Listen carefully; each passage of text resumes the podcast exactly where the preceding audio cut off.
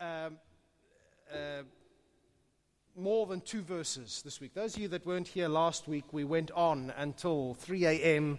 on the first two verses uh, of our passage. Um, Paul is writing to the Philippians. It's a church that he loves greatly. Um, it's a church that has supported him. Uh, and, and, what Paul has done is, is he's used a, a letter. And I said last week, we've got to remember Paul's not writing a textbook for us. He's not writing theology for us in terms of an essay. He's just writing a letter to some friends. But what Paul does is he takes the letter writing conventions of the day and he tweaks it.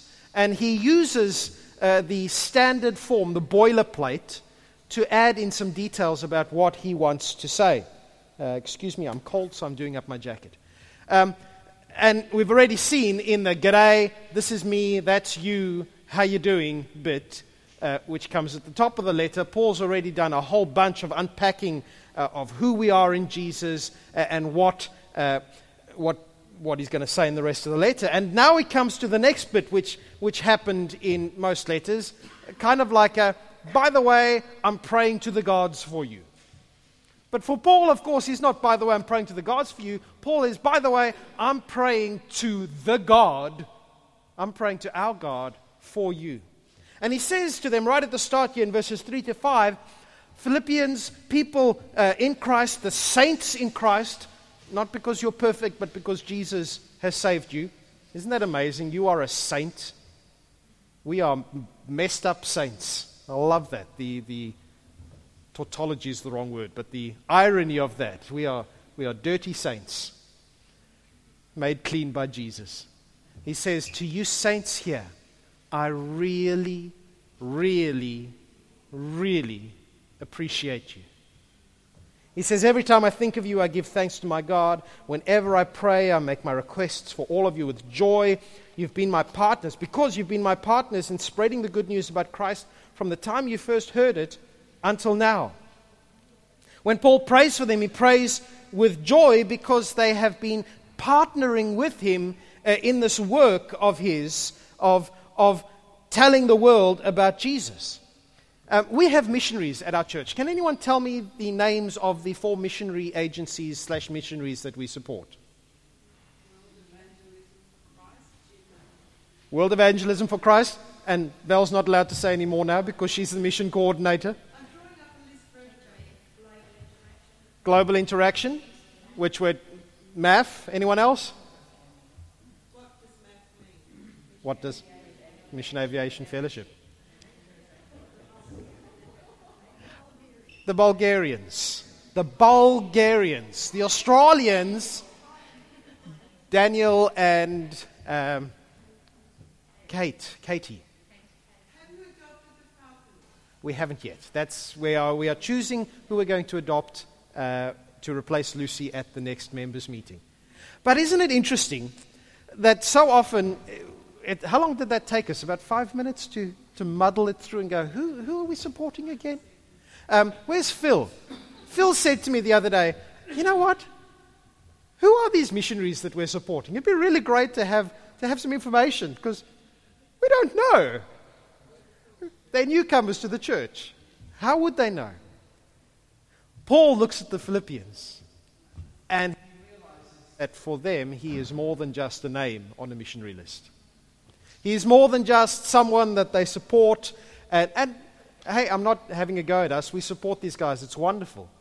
But, but these Philippians, when it came to Paul, he was, he was their man in the field. When Paul was having a good time, they were thrilled. When Paul was in jail, they were in tears and in prayer. His ups were their ups, his downs were their downs.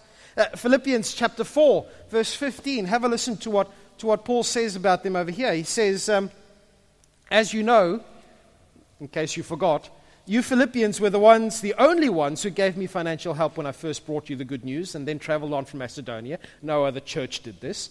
and even when I was in Thessalonica, so in a different place, you sent help more than once.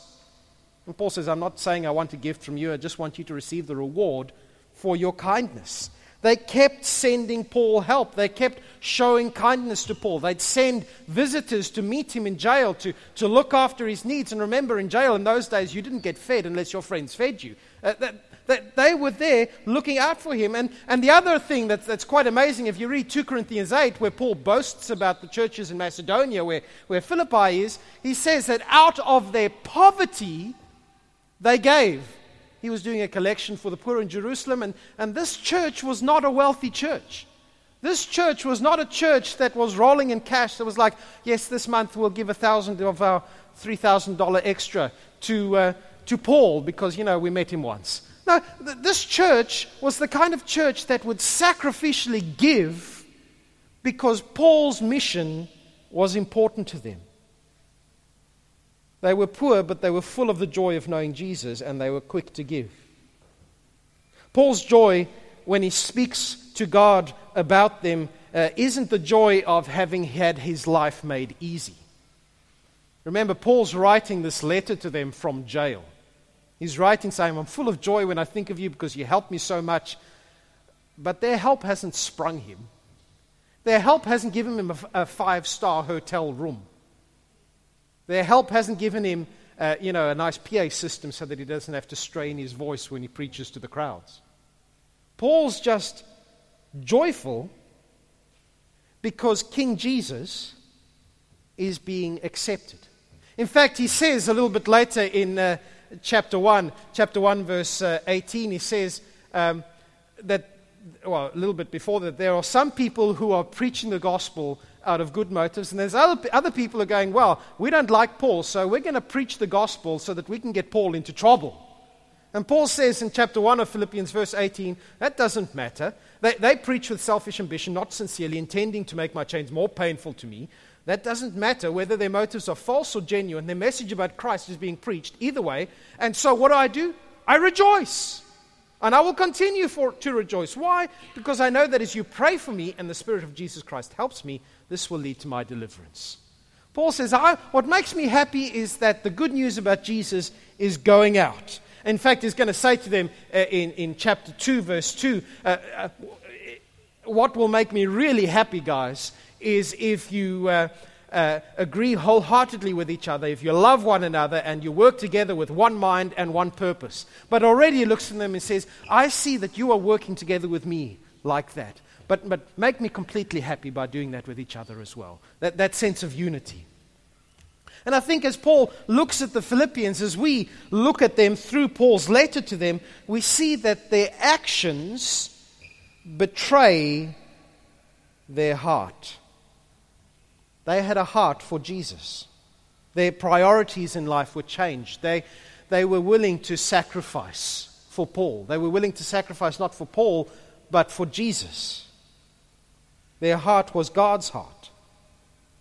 Paul says a little bit later that they were, um, that they were um, participants with him, sharers with him in the grace of God.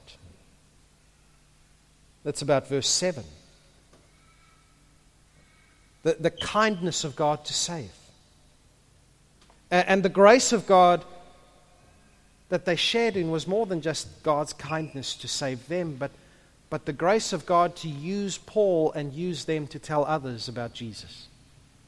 They were partners with Paul, business partners in the business of telling the good news. They loved God and they loved Paul and they loved others because they had experienced God's love. Remember uh, 1 John chapter 4, verse 10, that fantastic um, verse that says to us, uh, 1 John 4, verse 10, this is real love, not that we loved God, but that He loved us and sent His Son as a sacrifice to take away our sins. They loved Paul because they had experienced God's love.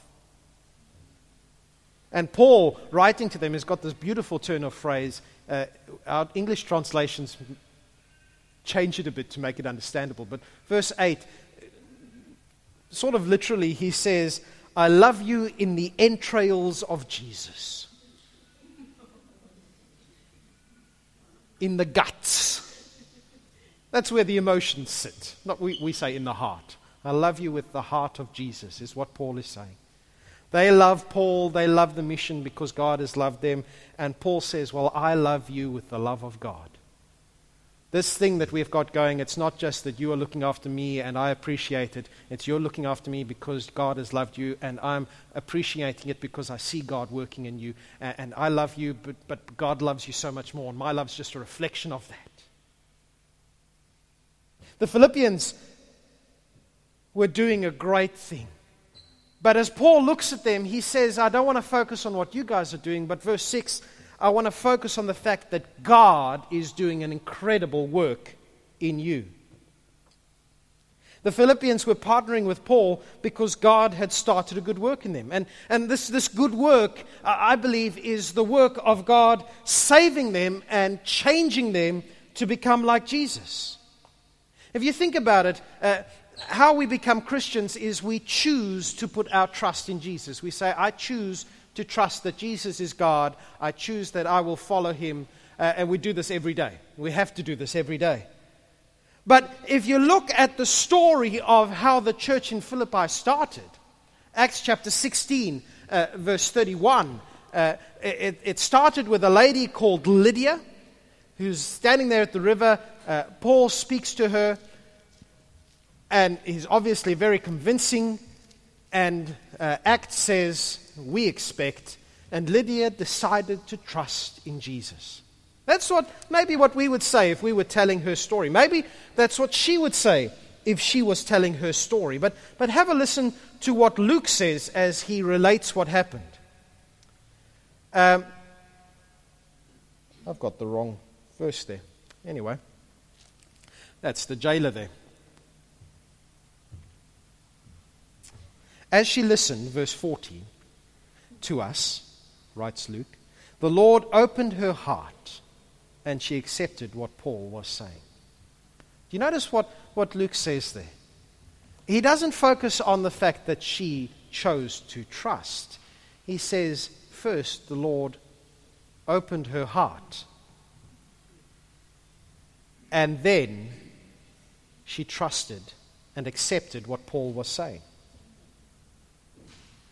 We are the ones who must trust God. We are the ones who must put our faith into action, and yet we only trust in God. We can only do that because God first turns on the engine. And we can try push the, the, the, the car of our lives along, but boy, when the engine's on, you're actually going to go somewhere, aren't you? God's goal, God's work, I believe, is to conform us into the image of His Son. God wants us to feel the way Jesus feels. He wants us to think the way Jesus thinks. He wants us to be like Jesus. And Paul looks at the Philippians, and I believe he looks at us, he looks at all Christians, and he says, I am sure that God has started this good work in you, and I am even more sure that God, well, not even more, I'm just as sure that God will finish it. And I think Paul looked at the Philippians and he said, I see your actions and they're saying to me that God is doing something in you. Why would you support me the way you support me? Why would you partner with me in this thing where I get thrown into jail if God wasn't doing something? Philippi was not an easy place to be a Christian. Why would they not only become Christians, but then help someone far away? If he was in Rome, and there's debate about if he was in jail in Rome at this stage. But if he was in Rome when he wrote this, that's a month's journey each way. Why would they bother? Paul says, I, well, Paul thinks, I believe, that God has started something, that God has started changing the way their priorities work. I love this verse. I love this verse. I'm certain that God, who began the good work within you, will continue his work until it is finally finished on the day when Christ Jesus returns. Isn't that encouraging? But the question has to come how do we know whether God will actually save us? And whether God will maybe not just give up on us? At times, we might have the attitude of the Philippians. We might have their joyful, sacrificial heart. At times we might not. Does that resonate with anyone? Verse 6, Paul says, My being saved isn't the work of myself. It is something that God starts, and it's something that God will finish. God knows who his own are. But how do we know if God has started something or not? It's a good question, isn't it? Val says, You know. You know in there except sometimes when you're in the valley. Sometimes you know even more, sometimes you know less. We want it, this work of God, to make us like Jesus. We want it to be something that we can prove. We want to make it something that, that if I just work hard enough, if I do good enough, then I will know. And I've ticked all the boxes and I've, I've completed all.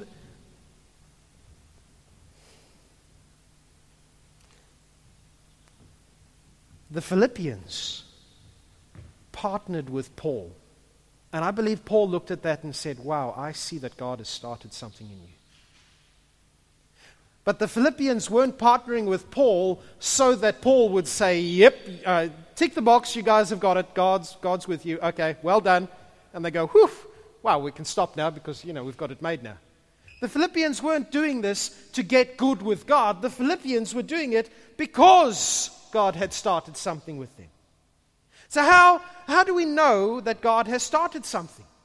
Well, sometimes we need a Paul. Sometimes we need a Paul to come to us and say, I can see something in your life that perhaps God has started some work in you. you know, sometimes we're not very good at sometimes we're so full of ourselves that we can see it in ourselves completely. We're like, hey, hey masterpiece of God at work. And hey, yes, you are a masterpiece of God at work. We can be a bit arrogant about that sometimes. Sometimes we go, Am, am, I, am I a masterpiece? And we need someone like Eric to turn around and say, You know what? I've noticed, Lynn, that in your life you're an encourager. And I think that's something of Jesus. Or we need a Debbie to say, You know what? I really appreciate how Les came and spread the mulch in my garden. He might have done that just because he's a nice guy, but, but maybe that's showing something.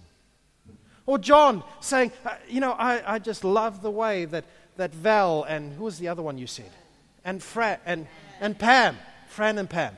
Where is she? Over here. And maybe that's something of God's love. We need a Paul now and again, don't we? Be a Paul to each other. John 6 is one of my favorite passages in the Bible. And in John chapter 6, uh, verse 35, Jesus uh, is speaking to the crowds. They've, they've had some food from him and they just want another miracle.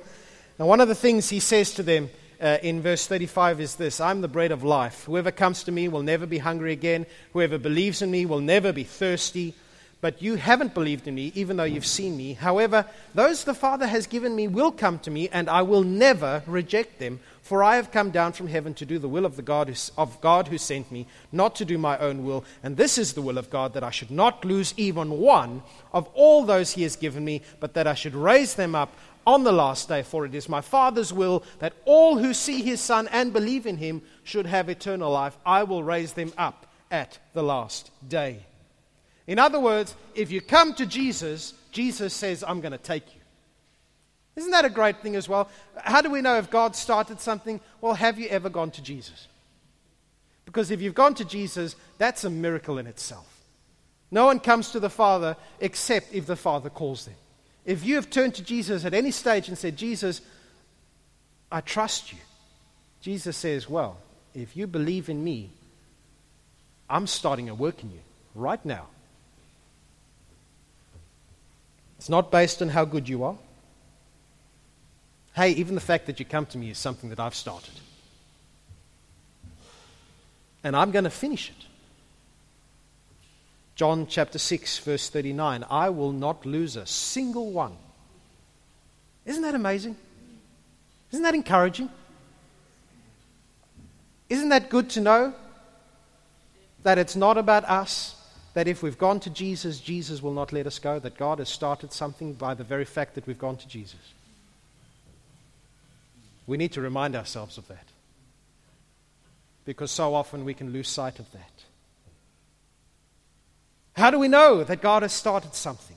Well, Peter writes about this in 2 Peter uh, chapter 1, verse 5. Uh, Peter says there, and, and we preached on this just a, a, a few months uh, back. Uh, 2 Peter chapter 1, verse 5, he says, uh, in, in, view of all of this, in, in, view of the fact that God has given us uh, all of the promises in Jesus, uh, that He's called him, uh, us to Himself, uh, that He's given us the great and precious promises uh, that enable us to share His divine nature, escape the world's corruption. In view of all of this, make every effort, says Peter, to respond to God's promises.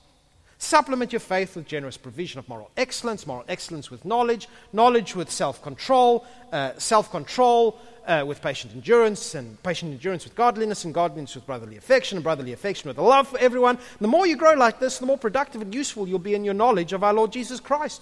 Those who fail to develop in this way are short sighted and blind, forgetting that they have been cleansed from their old sins. Dear brothers and sisters, so because of this, work hard to prove that you really are among those God has called and chosen. Do these things, and you will never fall away. In other words, says, says Peter there, confirm your calling. Confirm your election. Uh, uh, don't just go, well, God has called me, so, you know, I'm going to sit back. He says, no, chase after God. Make every effort to respond to God's promises. Hey, from our perspective, we, we can slide backwards. We can spend ages in valleys. Uh, if, if, if we were to assess ourselves, we might be in trouble. Because I don't know about you, but we spent two months on Abraham, and, and I, I, I like Abraham. He's, he's been hiding out in my mirror for a few years now. From our perspective, well, our perspective doesn't matter.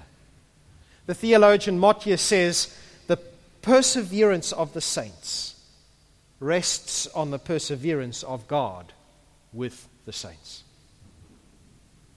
And if God finishes what he starts,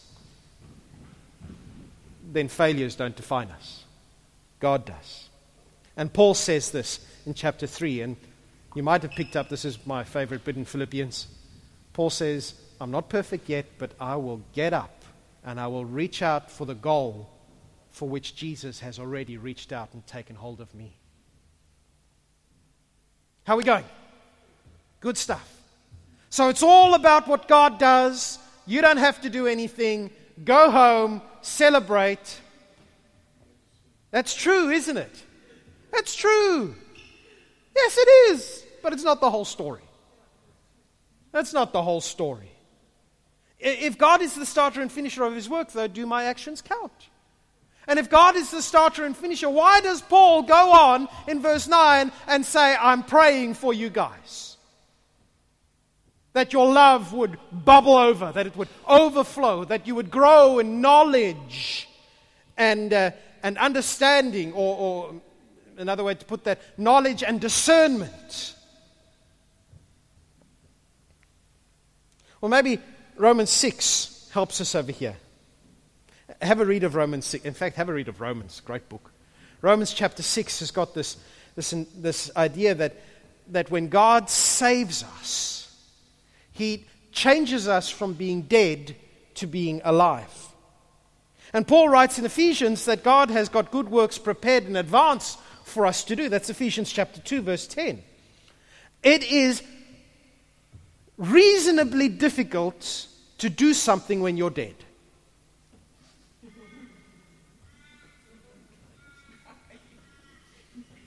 Reasonably. As the Ghostbusters moving out, I'll, I'll tell you what the, the verdict of that is. Paul's whole point is that if you're going to be dead, you're going to not be able to do anything. But Jesus comes and starts a good work in you, and the work that he starts is like jumper leads on your soul. And he says, I've started the engine of your life, and now you can actually do something. God's grace, his good work, enables us to live like Jesus. And, and the Philippians, the fact that they were partnering with Paul was, as I've said, a sign that, that God had made them alive. Because what we do speaks a lot about what's happening in our hearts and our priorities. And if God starts rewriting our hearts and priorities, that will show. Truth will out. Where our heart is does not ever just stay in our heart, does it? And it's possible, of course, that we will do good works to impress people. Would you like a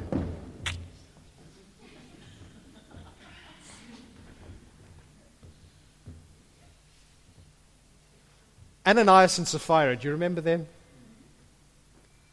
Such a godly, good couple. They were part of the church. They were, they were wonderful. They sold their property and they gave more than a tenth to the church. Wasn't that, wasn't that wonderful? It was a great thing to do, wasn't it? Of course, their heart's desire wasn't to so much to see the church grow. That was there. But their real heart's desire was to have everyone look at them and go, wow, Barnabas sucks compared to you guys. You're amazing.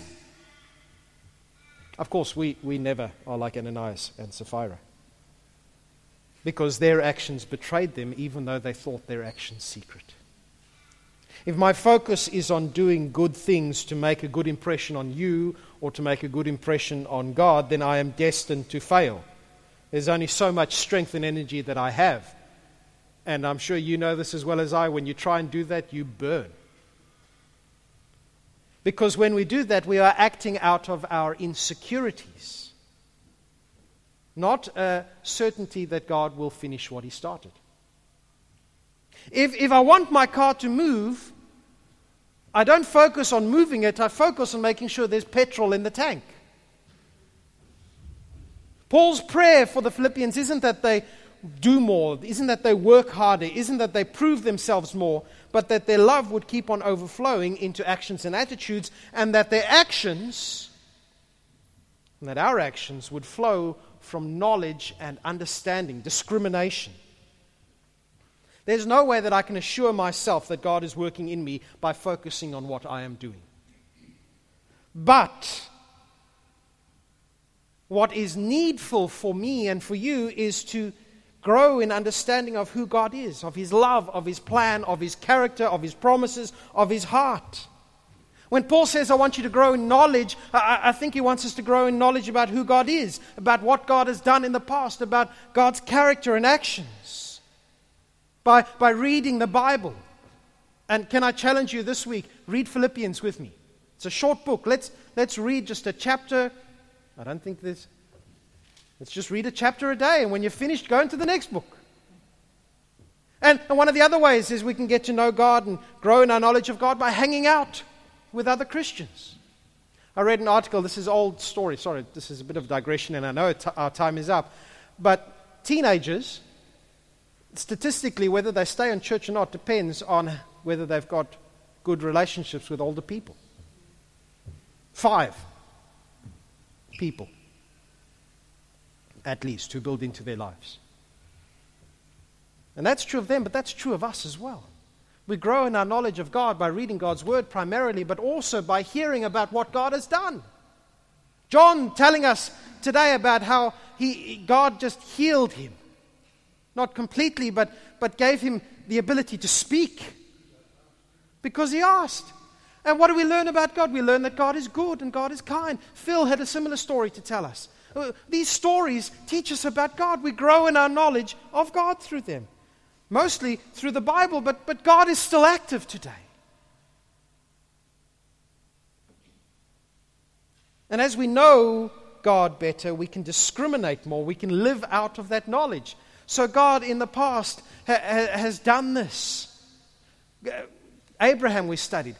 God came to Abraham and said, Abraham, I'm going to bless you. And then Abraham messed up, and God said, I'm still here for you, Abraham. Wow, how does that apply to my life today? Ah, oh, yeah, when I mess up, God says, I'm still there for you. Or, or what about this situation where Abraham prayed for the cities of the plain? How do I apply that today to the people who are anti Jesus? Ah, oh, yeah, I'm going to do that. Or Jonah. Ah, I, I see from God's character there that, that perhaps I shouldn't be calling people who disagree with me idiots, but I should be loving them and telling them God loves them. Knowledge leads to discrimination. Not discrimination in terms of, I hate you and go and stand in the corner, discrimination, but being able to discern, discernment. You see, working to love God better is the wrong place to start.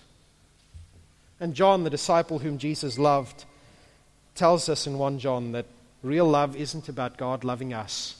Wow, that's rubbish. Real love isn't about us loving God, but about God loving us first. So let's chase that. Paul wants them to be pure and blameless, verse 10. So many things in this world vie for our attention. Sin, in particular, tries to sell us the lie that it can make us happy, that it can give us joy. When I was a child, I needed glasses. I think that's Fran at the back there. I can see that's John because he's got a stripy jumper. I hated the idea of getting glasses. Phil's going, preach it, brother a little kid, probably year three, year two, year four. I don't know. I thought I was going to be teased. I was teased a bit. But you know the incredible thing? Driving home, I think it was at night time, I got an ice cream out of it as well. The street lights were not blurry. Did you ever realize that street lamps have got points to them? They're not just this amorphous blob of light.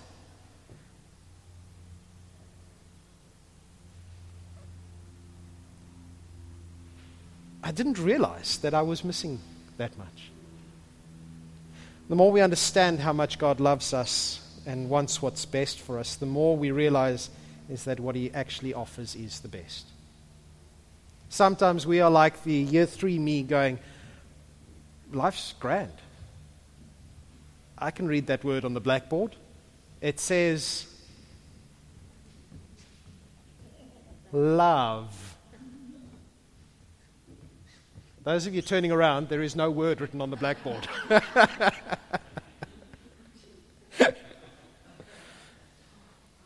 In chapter 3 of Philippians, Paul's going to come and he's going to say, I used to think that life was perfect. I had so much good stuff.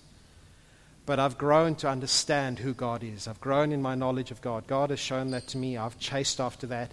And now I count all of that stuff to be rubbish compared with the all surpassing worth of knowing Jesus Christ. I wonder how many of us are at Paul's place right there going, Everything in my life is rubbish compared to knowing Jesus. Something to chase after. Uh, I read somewhere that we always do what we want to do, and, and that's true. We act out of our desires.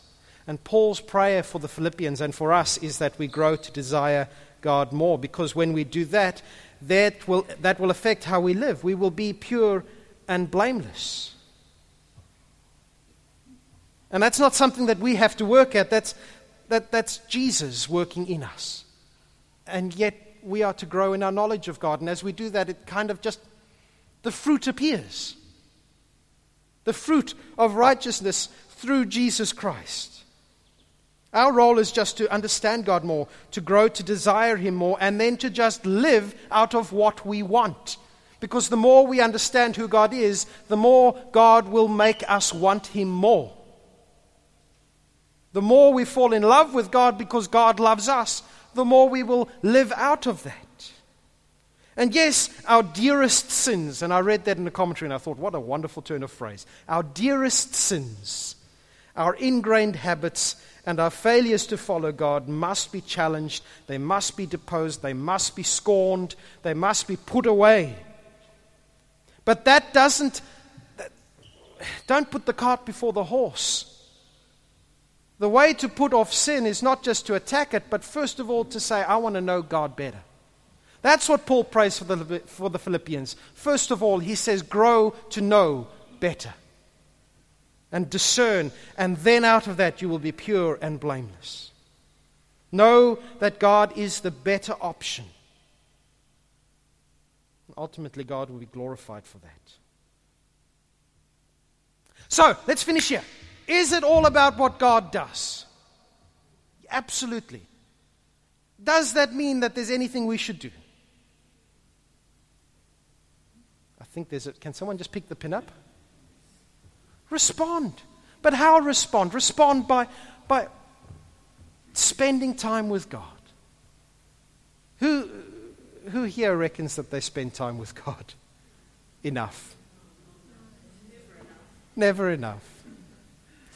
I said to someone the other day, I get so annoyed with people when they come to me and they say, you know what? I never miss my Bible study every day without fail. And I get annoyed because inside of me I'm going, yeah, well, I know I should be doing that, but I don't. Sometimes I miss it. But you know what Paul's argument here is? He says, if you want, God has started this work. God's going to finish it. Get, get used to that idea. But get to know Him better. Don't do it as a chore. Don't do it to tick a box. But do it because actually God is better than anything else. And, and, and here's the rub of it. How do we know that God is going to finish what He starts? Because He keeps His promises. And how do we know that? Because we get to know God better. All you have to do to be saved is to trust Jesus. God, God's in that business, not us. But if you want to know it, get to know God.